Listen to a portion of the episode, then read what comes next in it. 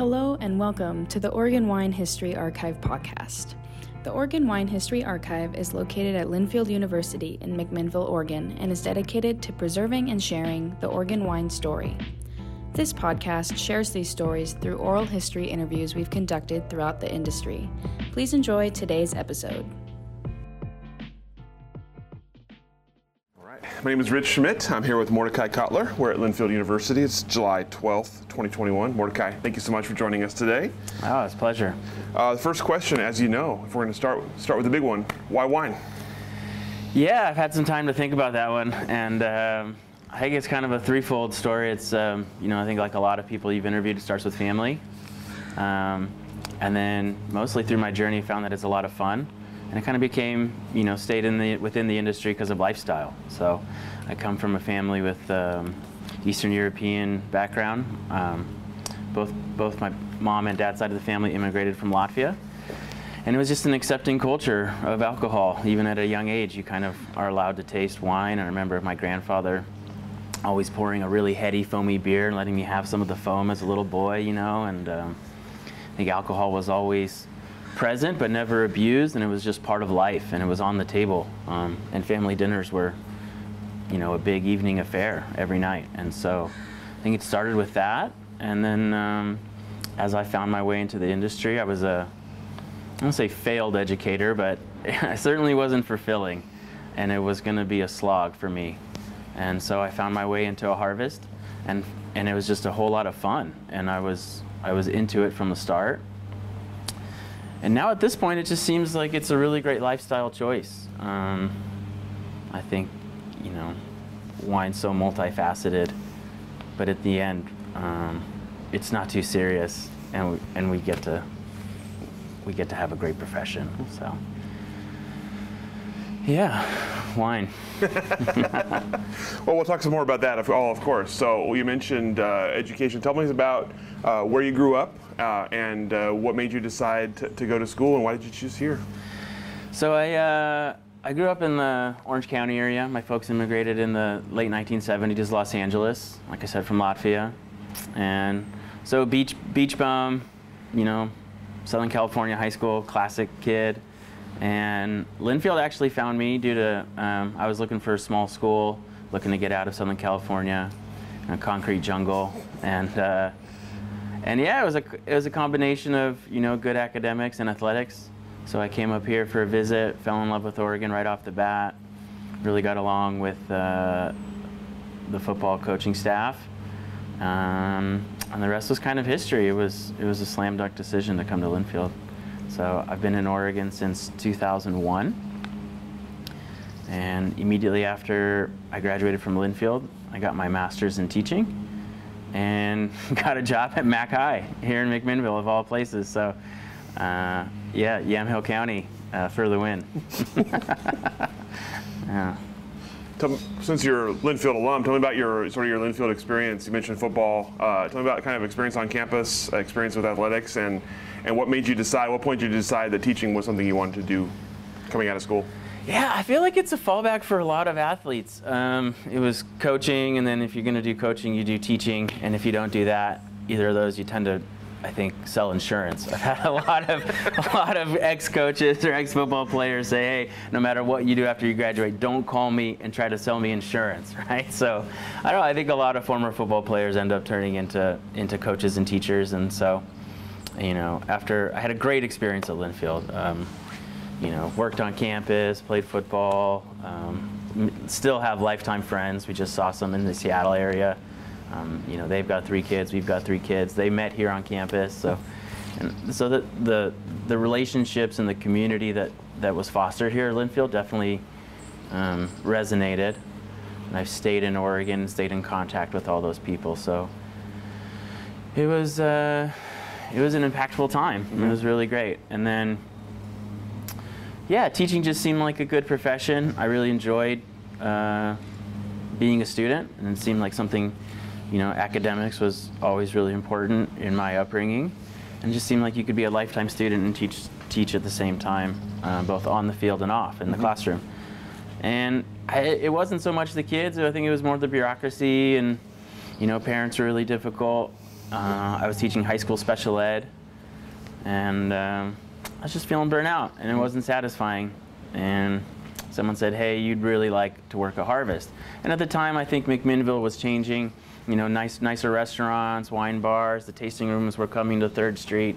So McMinnville was starting to get its charm. Oregon wine industry was starting to grab a bigger foothold, not just here in Yamhill County, but I think in national sales and national markets. Like, right, Oregon was becoming mm-hmm. this thing people were talking about.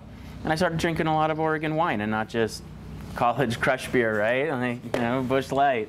Um, And so I worked my first harvest, and that was the transition right there. It was like, okay, I'm never going to go back to teaching. So, so I had, I had thought that I would, you know, kind of substitute teach and bum around and just be a goofball and make just enough money substitute teaching to kind of do the things that I like to do. And a friend of mine told me that I should work a harvest, and I did, and that was, and then that was that. Mm-hmm. And I, I really haven't looked back since. So, so let's talk about that first harvest. Uh, When you were, you, you, what was I guess what was your idea of what a harvest would be, and then tell me about your kind of your impressions going in, and then what it actually was like doing the first harvest.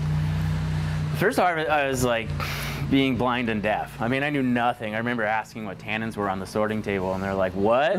Like, I thought you said you drink wine. I was like, "I do, but I don't understand this tannins and the grape skins thing." Um, So I was told it was going to be a lot of fun, good meals, you know, try fun wines, meet good people, and, and physical labor, which I like. I've always enjoyed um, a good physical hard day's work as well as kind of, you know, mental stimulation. And, and I was told that it was going to check all those boxes, and it did. And I think that was one of the bigger draws was, um, man, you can really get your hands into this, and you're amongst people that um, are also passionate about it. And so the first harvest was two thousand ten. Uh, Kind of a cooler year here in Oregon, um, but really long pick window. And so, you know, I started in, honestly, summertime, just doing mundane things that needed to be done around the winery. Mm-hmm. And then fruit started to show up, and it didn't really quit until, you know, well into October, and the work pressed on to, through Thanksgiving. And it was a small winery, and I said, hey, you did a great job. You want to stick around and learn more? And I, I'm like, yes, please. And so I'm pretty fortunate in that my first harvest led to a job where I could really accelerate the learning path um, and just kind of get fully immersed into wine as a profession. Mm-hmm. So I was, I was very fortunate. So where was the first harvest? So I worked here in McMinnville in the Granary District, um, and I worked with Dai Crisp, gave me the job. I know you interviewed Dai with Lumos. And at the time, he was sharing the facility with uh, Patrick Reuter and Lee Bartholomew of Dominio four. Um, so they kind of brought me on, and managing the facility and making the wines for Lumos at the time was Julia Catrell, who also is a, an alumni of this series, and and Julia was my first true cellar trainer. You know, Dai took me in and gave me the opportunity. Patrick was making more tonnage and doing most of the production in the facility, and kind of really taught me how to taste and and gave me a lot of the knowledge um, that I still carry today in terms of, of tasting and blending and really be, being analytical, having foresight into, you know, how, how are these barrels or how are these blends, how are they going to come together? Mm-hmm. And then Julia was turned me into a really great cellar rat, and uh, I grew in a cellar master role there, and I was there at that uh, at that shared space for four or five harvests. It was a really good time. Yeah.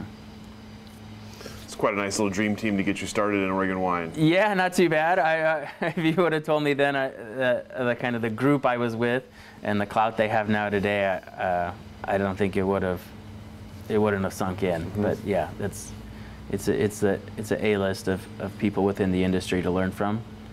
Uh, like I said, pretty fortunate. So you, a lot of people talk about kind of the first harvest experience and then maybe not kind of understanding the full process of wine because you just kind of dropped into harvest. So you, you had an experience where you stuck around. You did harvest and then you stuck around and saw the rest. So tell me about the post-harvest. What, what, what's the rest of the process like, and what, what kept you interested after kind of the rush of harvest wears off?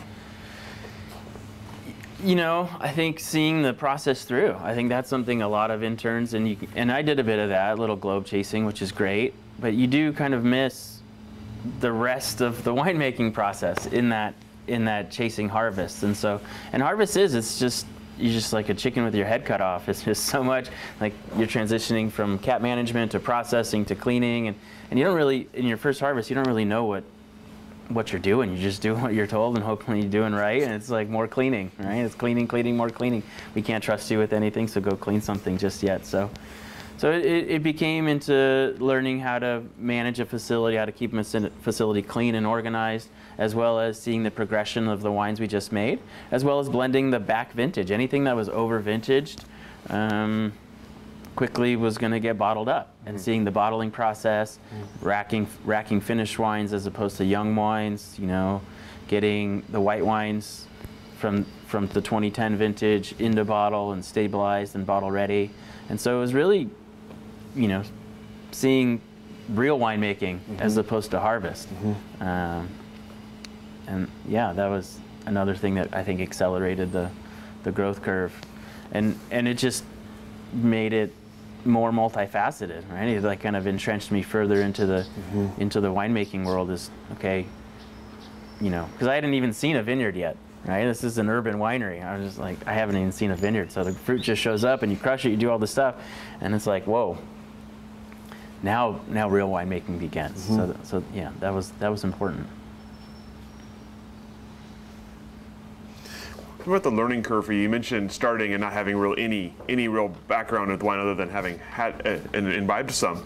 Uh, tell me about how long it takes you to learn the vocabulary and the kind of the style and the the, the process. How long till you feel comfortable doing something like that? Uh, I think I'm still. I think vocabulary-wise, I think it's always evolving. You hear funny words like panacity or or typicity, and um, uh, that that that's that's ever evolving. As is as is the learning curve, right? I think. Um, and working with colleagues, and every vintage is a new chance to learn. It's certainly going to throw something different at you, but I think anyone could do it. Uh, I had and still have a knack and enjoyment, like I said, for physical labor mm-hmm. and a long day on your feet. And so, if you're willing to do that, um, then yeah, then the rest you could just be a big a big sponge. And so, I took it. I kind of took it full on, and like I said, I had really great mentors mm-hmm. and.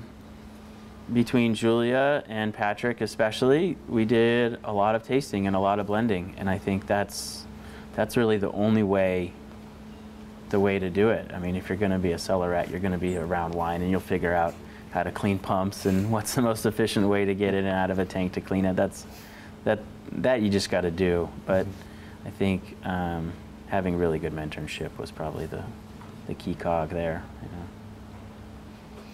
You mentioned this. You spent some time uh, working abroad as well. Tell me a little bit about that. How, how it came to be, wh where you wanted to go, and what were some of the big takeaways from the experiences? So everyone in that cellar had done had done some harvests abroad, um, and everyone talks so fondly about New Zealand, which is amazing. So I went to New Zealand first in two thousand twelve. So I did two full years with the the Dominio Lumos crew, and then in two thousand twelve. I went to New Zealand and worked for someone that both Patrick and Lee had worked for. Um, they worked for Brian Bicknell, who owns Mahi Wines uh, in Marlborough. And so I went and worked for Brian.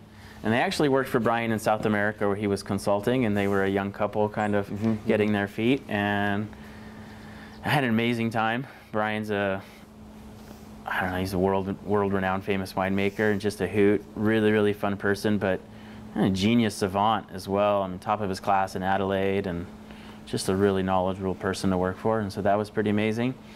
And then I kind of thought I'd chase some money, and it wasn't really that way. You know, Australia, you, you get paid pretty well in Australia. I worked there the following, you know, southern southern hemisphere harvest, and had a really good time. Um, got paid well, but just like, you know, it's cost of living. So I had a really fun time in Australia. Uh, really hot. Uh, work night shift, massive winery, a massive winery, and uh, and that and that's a totally different thing. And that I think that was very impactful as well. Just learning how to make large-scale wine mm-hmm. and and big hoses, big movements, um, totally, totally different uh, scale of economics to what's going on here in Oregon. But really, really important to learn, I think, as a winemaker mm-hmm. and as a as a cellar worker. I think it's That, that was that was important. What are the biggest differences, uh, aside from scale, which we'll talk about, of course, later, what are the biggest differences between making wine in Oregon and making wine in New Zealand or Australia? What were the biggest differences, whether uh, technologically or culturally? Culturally, I thought that New Zealand and Australia, they're fairly similar. They would tell you not at all, but I think they're fairly similar. As Australia was certainly a bit more bro town. You know, it gets that rap, and I found that to be a little bit true. Hopefully no one from Australia is like be upset at me. Um, But I think just climate, obviously, I think the biggest thing is climate and then viticulture. You know, most of the vineyards in New Zealand were, were fairly flat. They don't have to worry about quite the drainage that we do here. And they're not, they're not so much hillside like they are here in Oregon. And they crop a little bit heavier. Um, and they pick things a little bit greener because of that. I think the wines, uh, the, the Pinots to me are, you know, a little bit more herbaceous, but they still have that great freshness and liveliness that Oregon seems to carry very well. And then the Sauvignon Blanc, I love that. I love green white wine. Uh, my wife and I are both super guilty of that. So when you crop Sauvignon Blanc like that, and and you and you carry that much fruit, and you don't get the kind of degree days and the general warmth that we we've seen here mm-hmm. in the last few years, then you get you get significantly greener wines. Um, and that was the first place I saw machine harvesting. Mechanical harvesting, which I think's really come a long, long way, um, and so that was really interesting. But coming back from New Zealand and, and, and seeing those harvesters for the first time, I'm like, whoa, that's that's just madness. And now, and now it seems to be more and more the norm here in Oregon as well. So it's kind of the seems to be the future of winemaking. So at what point did you consider this to be something you wanted to do permanently, a, a, a career? Was that right away, or how, how long into the process? Uh, yeah, I think, you know, those guys kept me around originally in the early days, and I really, really enjoyed it. And yeah, it was soon after that, I remember having a conversation with my mom, like, you're making no money, you're broke. You're like, you had a career, you had benefits, you had a salary, you had four oh one K or P E R S, right? You had, you had like trajectory of life, and now you're, you know, a, a menial hourly worker who's uh, starving, starving winemaker wannabe kid. And I told her, I said, well, I'm going to do this, and it's going to take some time, but I promise you, winemakers make way more money than teachers if they're good at it, and just wait and give me time. And that was that was really early into it. It was probably, you know, two thousand eleven, two thousand twelve, mm-hmm. right around the time I started traveling and getting very, very serious about about growing mm-hmm. in, in the industry. Mm-hmm. Yeah. It didn't take long. So what comes next for you? You you've you've worked at you worked with the, the, the gang at Dominio four and, and, and Lumos, and you've done some working abroad. What comes next?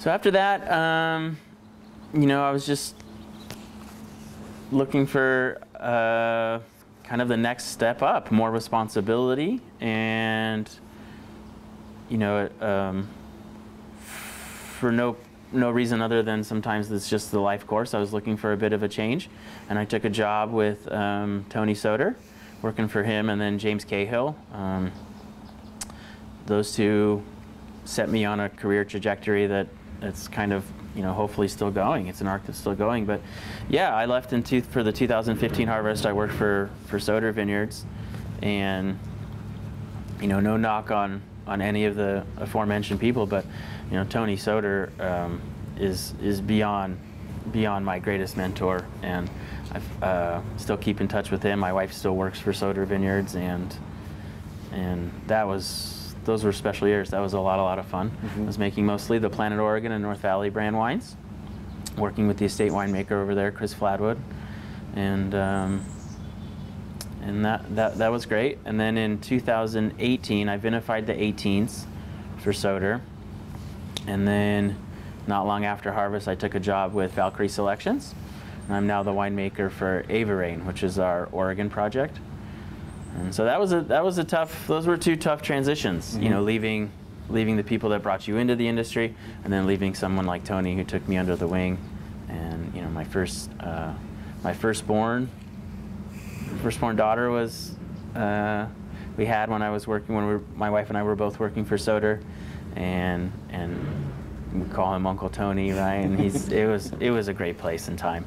Um, but there was just another. It was a, a similar time where it was a, it was a chance for me to kind of be on my own and and strike out with Averæn, and so it was it was kind of two similar transitions that were really difficult, but I thought really important and and beneficial for career and personal growth. Mm-hmm. Talk about the first one first. Obviously, you mentioned kind of leaving the, your your first people in the industry. What's the biggest change for you going to Soter, and and what was the kind of, you mentioned additional responsibility. What was the additional responsibility there? I think managing a facility without, you know, without someone else there all the time, right? That it was I was managing an off-site winery, and it was, you know, I think at the time I was an assistant winemaker cellar master, kind of combination title thing, but really, Tony and James's times were split between the vineyard and the estate winery and my own, and so there'd be times, especially during harvest, where you're just making decisions and making wine. You're out on your own, and it's it was significantly more pressure and more responsibility, and it was just a, a ramped up need to perform, mm-hmm. and that was great. Um, that kind of goes back to the old jock ath athlete in me, and it's like, hey, I'm I'm gonna I'm gonna do well here, and it's that that pressure sometimes really helps, and so. So that was great, and it was the same for with Averæn, where it's a Valkyrie's a California-based company, and as as as much as I loved working with Tony and James, uh, now I'm completely on my own. Uh, we have a director of winemaking California, and our owner kind of check off on blends and are certainly involved in the winemaking process. But now it's just me in Oregon, so it's kind of taking away um, another layer of safety net. So more pressure yet again, which is great. I love it. So you, your first role at Soter, you mentioned kind of, that's like the first time you're kind of making solo decisions. Tell me about that feeling for you. Uh, were you pretty confident? Were you pretty pretty nervous? Uh, first time you're making a big decision on your own, what, what what's going through your mind? Uh, don't mess it up. No. um, yeah, no, I think the confidence is there. I think you, you build it on history, you trust your palate, you know, you do all the all the kind of cliche things. But yeah, I think, you know, you can't you can't go too wrong. It's just wine. I think when you ask the question, you know, why wine? Because it's just wine, right? I mean, no one's solving Earth's problems. One of the great things about wine is it brings people together, whether it's good or bad. One thing Brian Bicknell at Mahi in New Zealand always said was like, you could make a hundred point wine or you could make the worst vinegar bomb ever.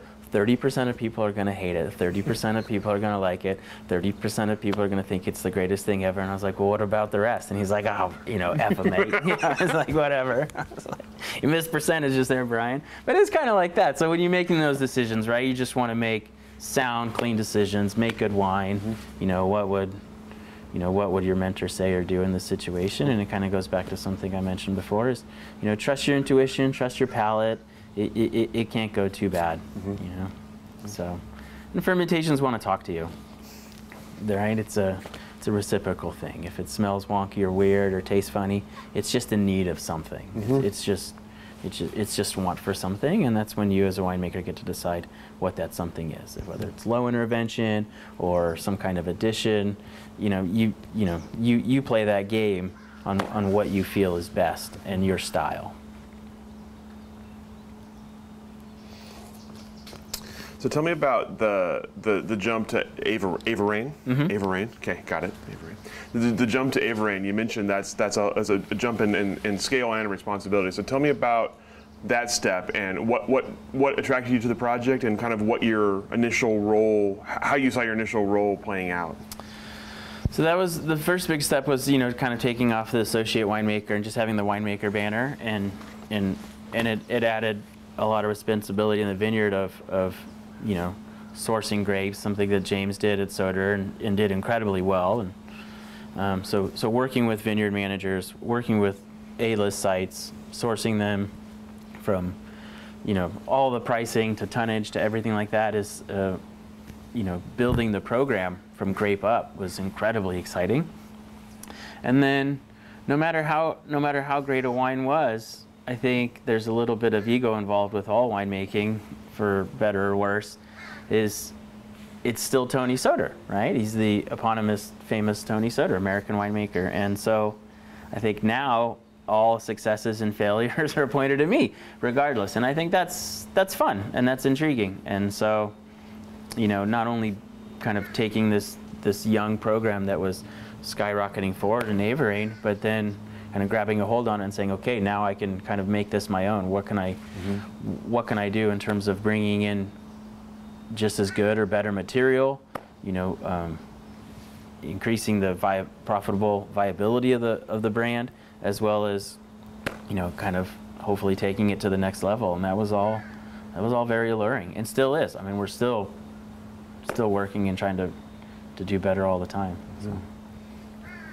So talk about building, kind of building that program. So when you're looking for all of those things, looking for vineyard sites, looking for for for style, how are you going about that? How are you building that program? What what are you looking for in grapes that are going to be in Averæn? I think it starts with relationships. You know, I'm looking for to work with growers that are are like-minded and that are just pleasant people that you want to be building relationships with and working. And so, you know, I'm. Um, working with, still working with Lee mm-hmm. at a really great biodynamically organic farm site that she's managing. I think Sam over at Atlas has been a great partner.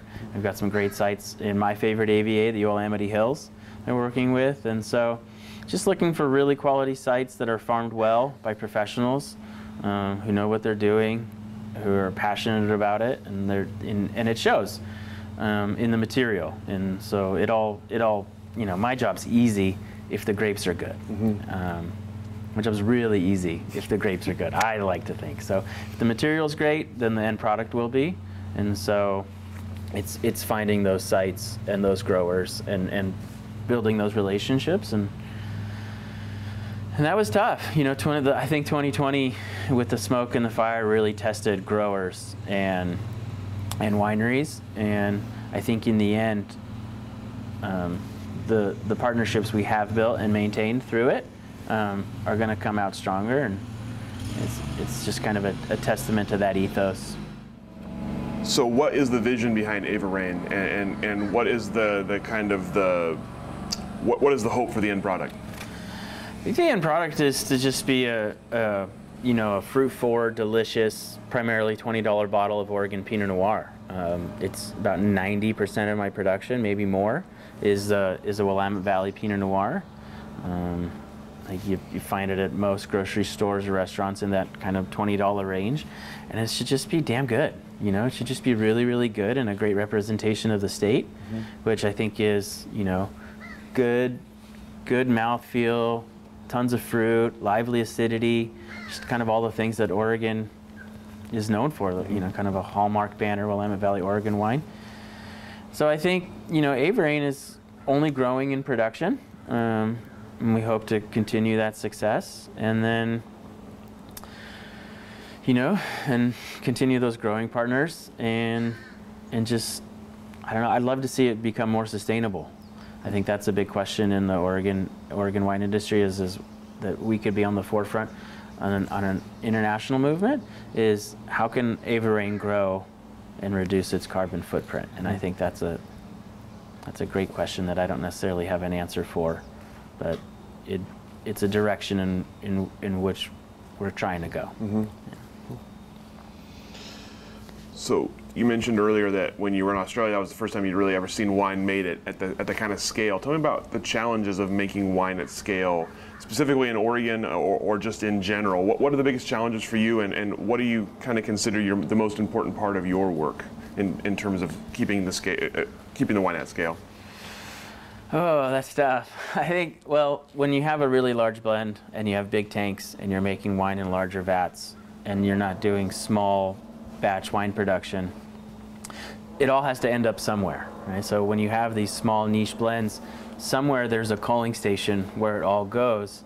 And so the larger the scale, the bigger the cull, the bigger the end pot. And so I think getting a large blend to that to that magnitude, sourcing from a, you know, a large, vast multitude of vineyards, A V As, farming styles, quality of grapes, um, it all manifests into the final blend. Mm-hmm. I think as as all of that grows, it, it, it kind of snowballs into something that becomes exponentially harder to maintain that quality for one reason or another. So yeah, I think making a twenty dollar bottle is as delicious as one would hope for that price point, it's it's a challenge in its own right. It's a really difficult winemaking challenge that uh, that I'm continuing to learn. It's it's tough.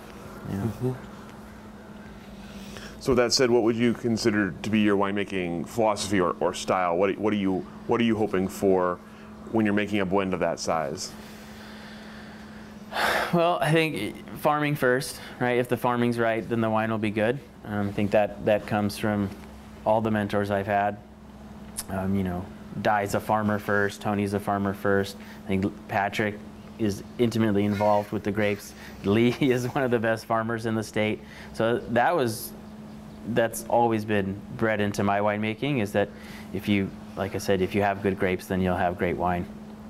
Um, and then after that, I think just reading the fermentations. I'm, you know, I think I have a bit of a recipe that I that I like based on on the people I've worked for and the things that I've seen and learned. Um, and I, you know, I've kind of cherry picked a little bit from each here or there, right? Um, but also reading the fermentation. It's gonna the fermentation and the vintage are gonna lend you and push you in a direction that I don't think you necessarily want to fight. If it's a hot year and it's a warm year, then it's going to be a riper wine with higher alcohol, and you've kind of got to let that happen, in my opinion. And if it's a cooler year, and you're going to have greener flavors and, and harder tannins and less mature tannins and lower alcohol and higher acidity, you know, I might extract a little less. I won't take a lot of that that green or that, that astringency and, and just amplify it. So I'm, I'll roll with that and make a more delicate wine and a, a lighter, fruitier, kind of classic, kind of Oregon old school wine. In the in the pre pre hot years, we were making these these these big boozy wines that have that have done really well in the market. And you look back, and it was always cold, and it was always austere, and it was kind of the hallmark of Oregon. And so I think, in a roundabout way, my style is is is predicated upon what the season gives us. Mm-hmm. Do you feel any, any pressure making wine at scale and trying to make wine at, at that price point to have the same wine every year, or are you able, are you comfortable with wine vintage vintage to vintage varying quite a bit? I think a little bit of both. Uh, you know, I think stylistically there should be like, oh yeah, that's an Averæn wine, right? It's it it kind of checks these boxes. It's you know it's it's it's clean, it's fruity, it's approachable, right? Um, but also I think, having that vintage variance, I, I, I quite enjoy it. I think every vintage tells a story. Mm-hmm. Right? Um, my wife and I were talking about this on the way here, is that it's one of the great things that, you know, as, as you taste through vintages and you can see a winemaker's style indicative in a, in a, in a set, but you can also see the vintage and what it has to tell. And every year has a story to tell. And I, I think that's one thing that winemaking has done, is that far more in tune with each individual year. And you can look back and say, oh yeah, in eleven, right, it was cold, and and and it, and it does that for life as well. And you're like, in two thousand sixteen, and as those life moments seem to, to carry more weight, um, as do the vintages you kind of go back and recall. Uh, I don't know, it's kind of nice that way. So, so yeah, I don't know.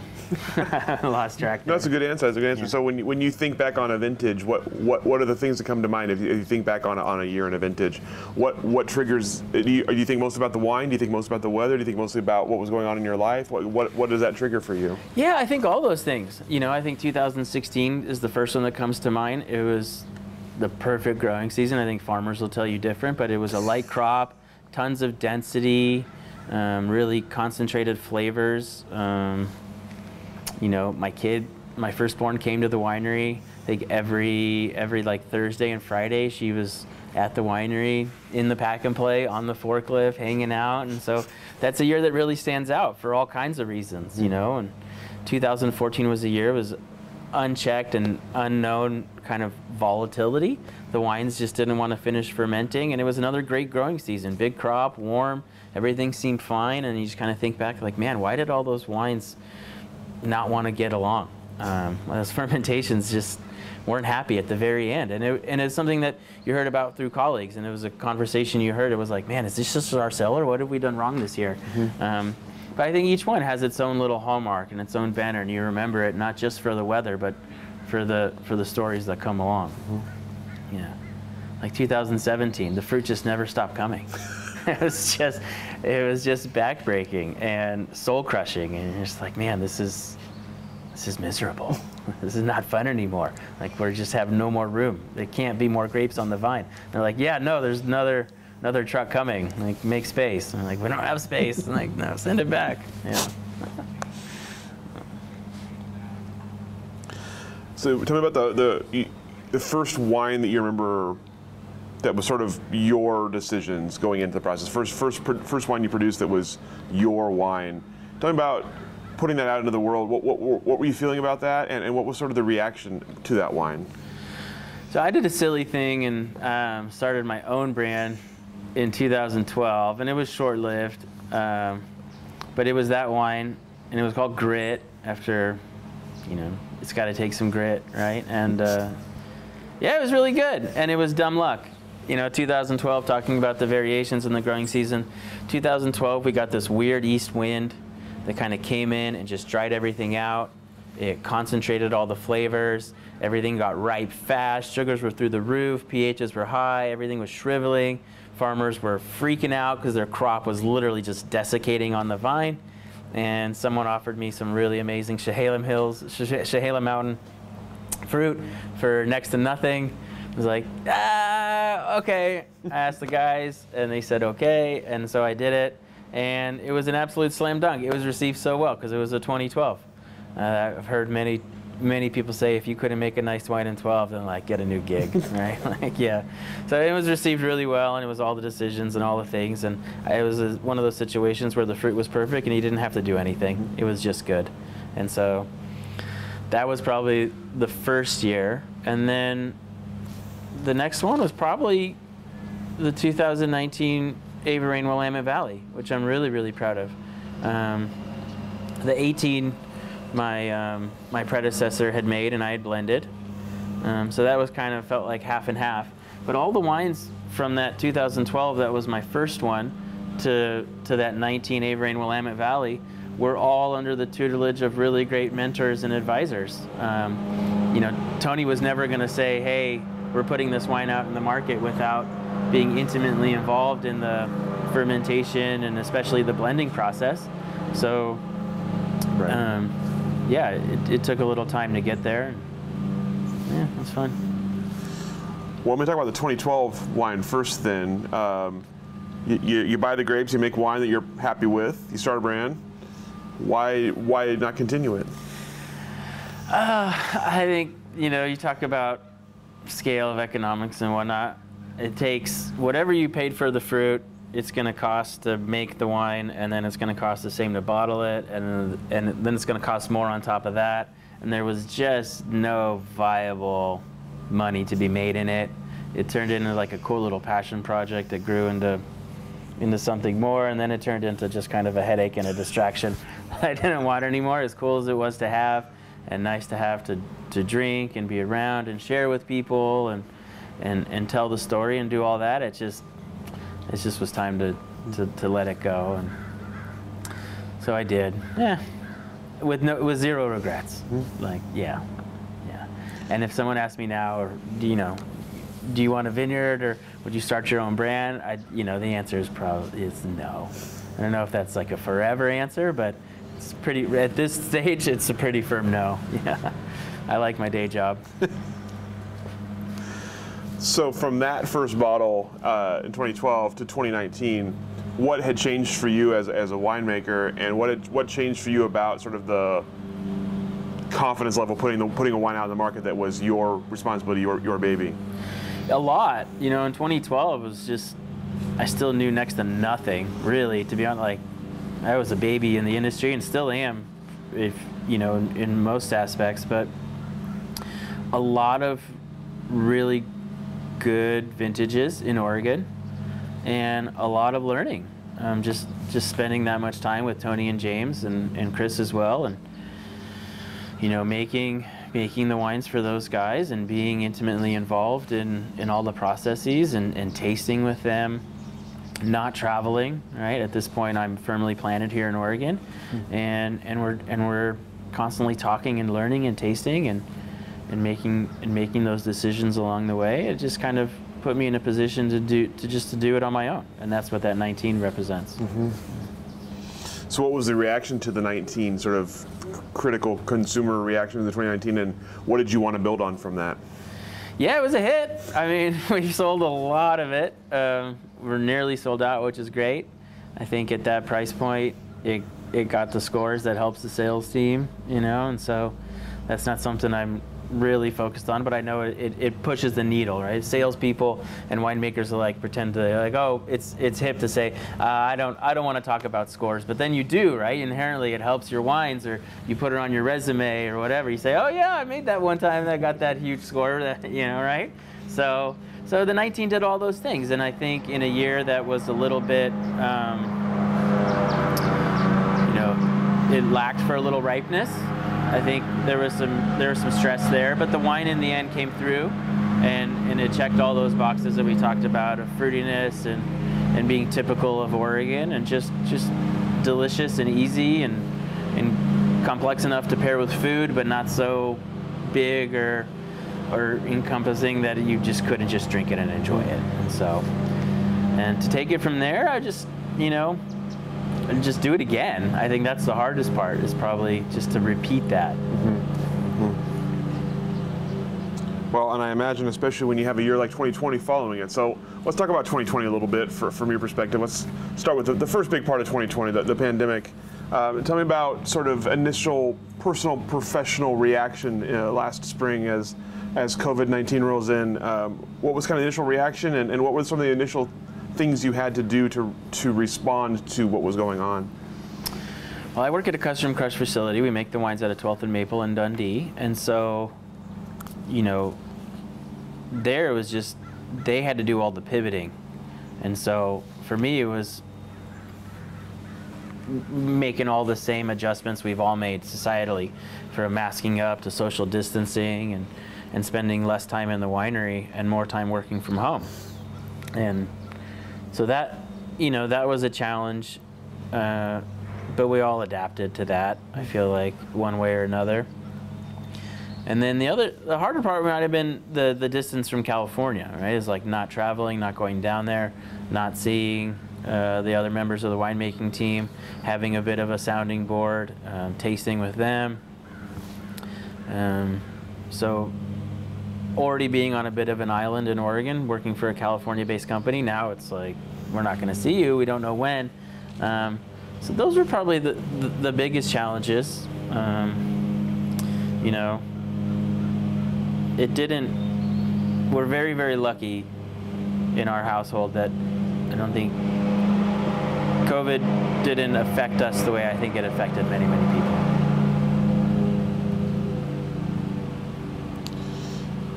The other part of twenty twenty, of course, as you mentioned earlier, was the fires and the smoke at, at harvest. So tell me about dealing with that, about all the, all the places you're sourcing, all the decisions you're making.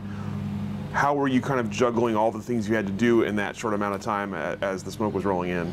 That was crazy. So, you know, Rob Fisher, our winemaker down in California, called me on like a Sunday morning early, and it was just, Morty, what are you doing? I said, hey, Rob, how you? And it's FaceTime, too. I don't get FaceTime calls from my boss on Sunday mornings, typically. And he's like, hey, I saw your A Q I is through the roof. What's it look like out your window? And I'm like, smoky, man. He's like, great. Get a bunch of buckets and get going. So we started immediately sampling all the vineyards we could, block by block, every individual block. And we did all these micro-fermentations in five-gallon, you know, your five-gallon Home Depot bucket, basically.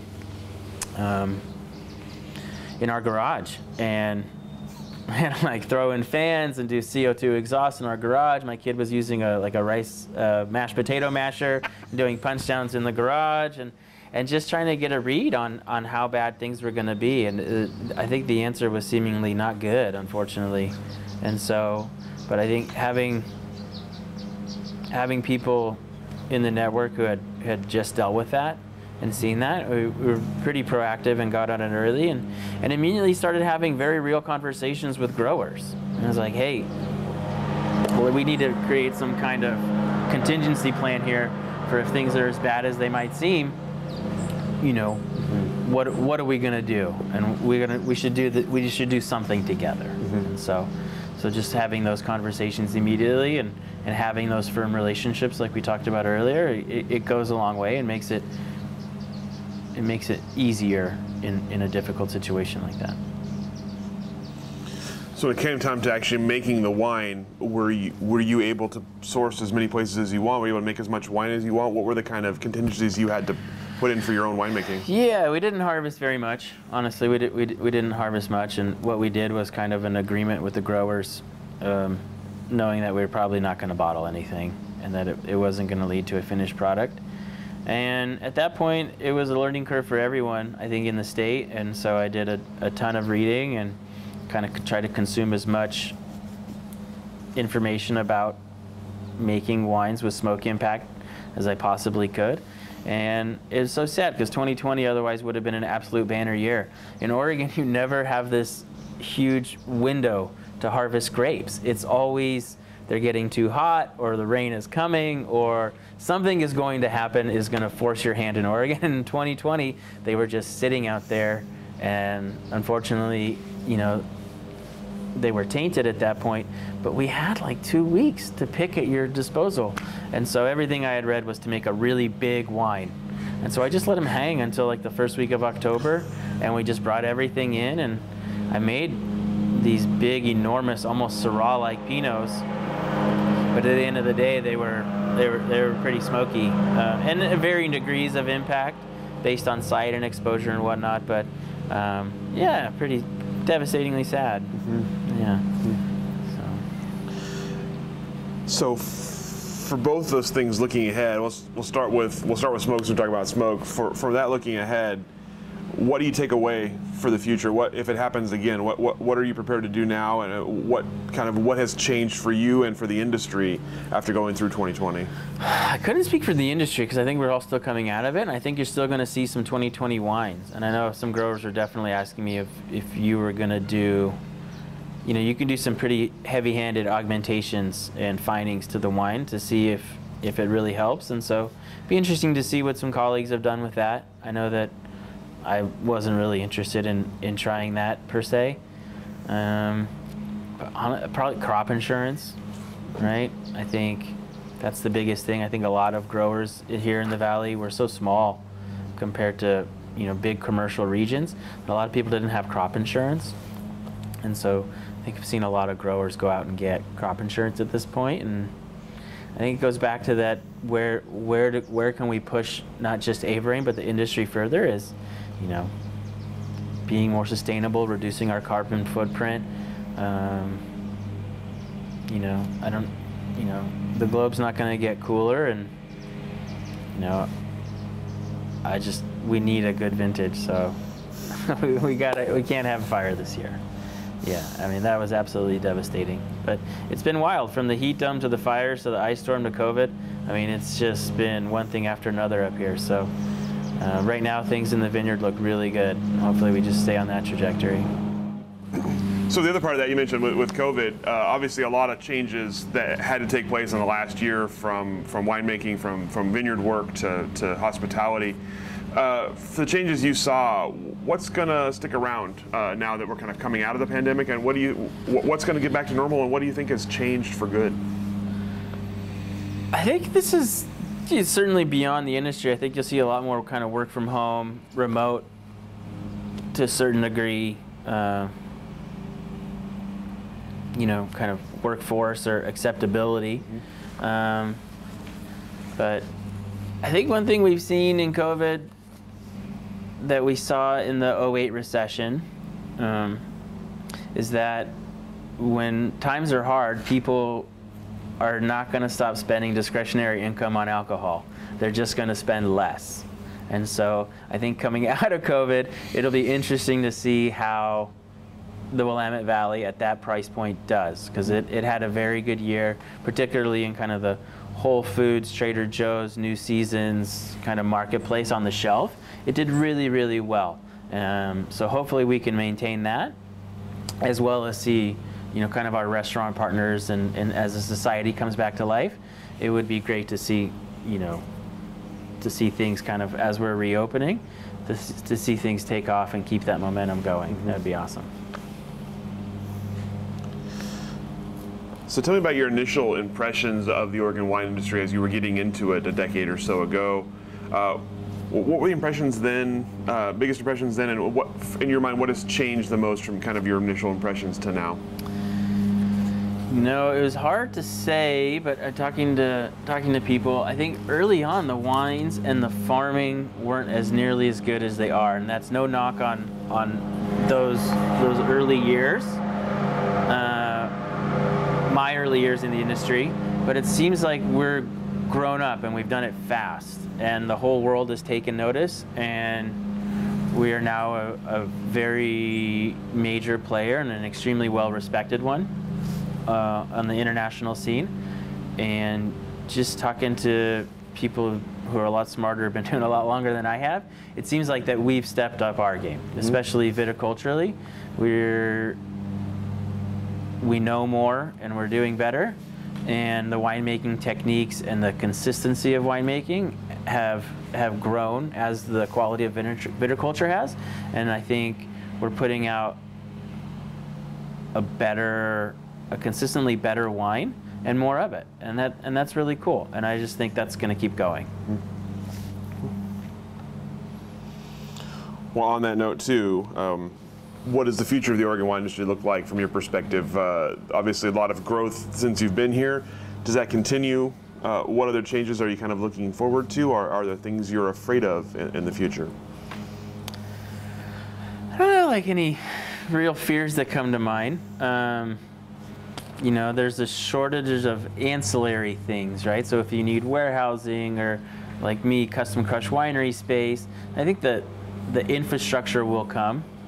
Um, certainly we've seen outsiders come. I'm an outsider, right? I'm a Californian, but I think you're seeing a lot more people come from abroad to Oregon, and I think that'll come in the ancillary services side, um, be it whatever, whatever you need to to have a vineyard, to have a winery, that that that, that stuff will come.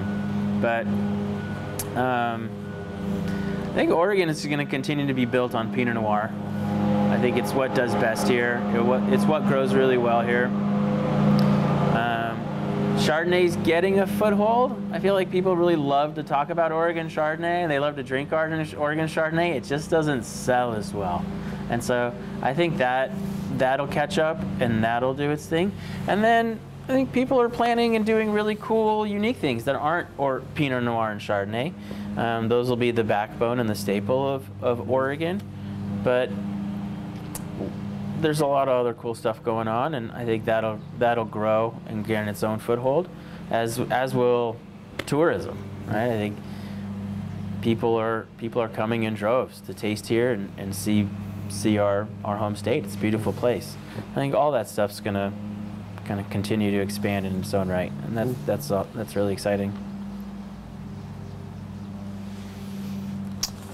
What about for the future for yourself and for Averæn? Averæn, what what what comes next for you, and what what's sort of the future of the brand? We have a project in Walla Walla, Um, which is really exciting, and I'm going to start working with our other winemaker, Rob, on kind of vinifying the, the Walla Walla wines. Um, it's mostly a cab, but I think there's red blend coming out of there. Averæn in itself is, you know, I think in a really good place. We found, um, we found our niche, and we're going to stick with it. I think it's just about, at this point, growth that makes sense, and not just growing to grow, but um, but just kind of keeping the momentum we've created and, and, and building upon it smartly and slowly. And then, who knows? I don't know. I think there might be another Oregon project in the works for Valkyrie. What it is, it won't be Averæn, but what it is, uh, we'll see. So those are all really exciting kind of career moves. And then, personally, I don't know. I've got, uh, I've got three young kids, an awesome wife, nice home, and so we're, we spend a lot of time Um, goofing around, enjoying the Northwest, and gardening and doing all that sort of stuff. So, just dad life, yeah, which is awesome. Um, totally unexpected. It wasn't planned, but yeah, three later, um, hamming it up. So, if someone were to ask you about joining the Oregon wine industry, what would your words of wisdom or advice be to them? Yeah, do it. Do it. Um, and be cool. I think everyone's very, you know, I don't think it's ultra competitive, and everyone's incredibly friendly. And um, and the, I've never worked down there, but you, you hear different in other wine regions of the world. And I just, knowing our industry and knowing what the Oregon Oregon wine industry is like, I couldn't see that elsewhere. But um, yeah, come join us. It's it's a great lifestyle choice. And I know that I used to speak to the one of the wine studies classes every year, and you could do anything you want, from label design to to tractor work, right? You can kind of check all boxes. You can live, you can live in a P D F spreadsheet, or you could be a C F O. You know, there's really, it's all encompassing. There, there's a job for you if you want to be in this industry. There's there's something that'll that'll that'll make you happy. And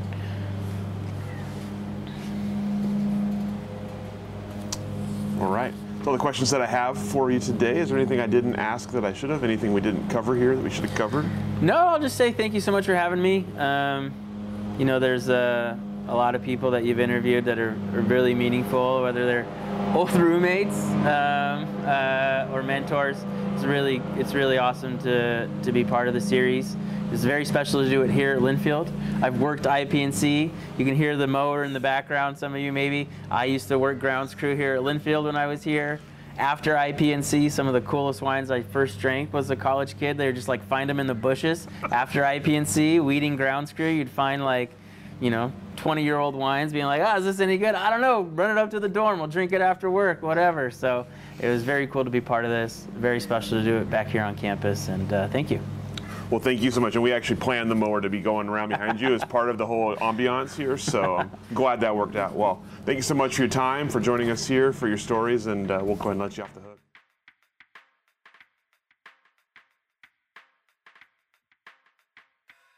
Thank you for joining us for this edition of the Oregon Wine History Archive podcast. And thank you to all our supporters, partners, donors, and interviewees who have helped make our project a success. Be sure to check out our website at Oregon Wine History Archive dot org for more interviews, photographs, wine labels, and more.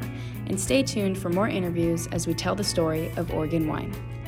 The Oregon Wine History Archive podcast is brought to you from the Oregon Wine History Archive at Linfield University, with a very special thank you to all the Linfield Archive students who have contributed to these oral history interviews over the years.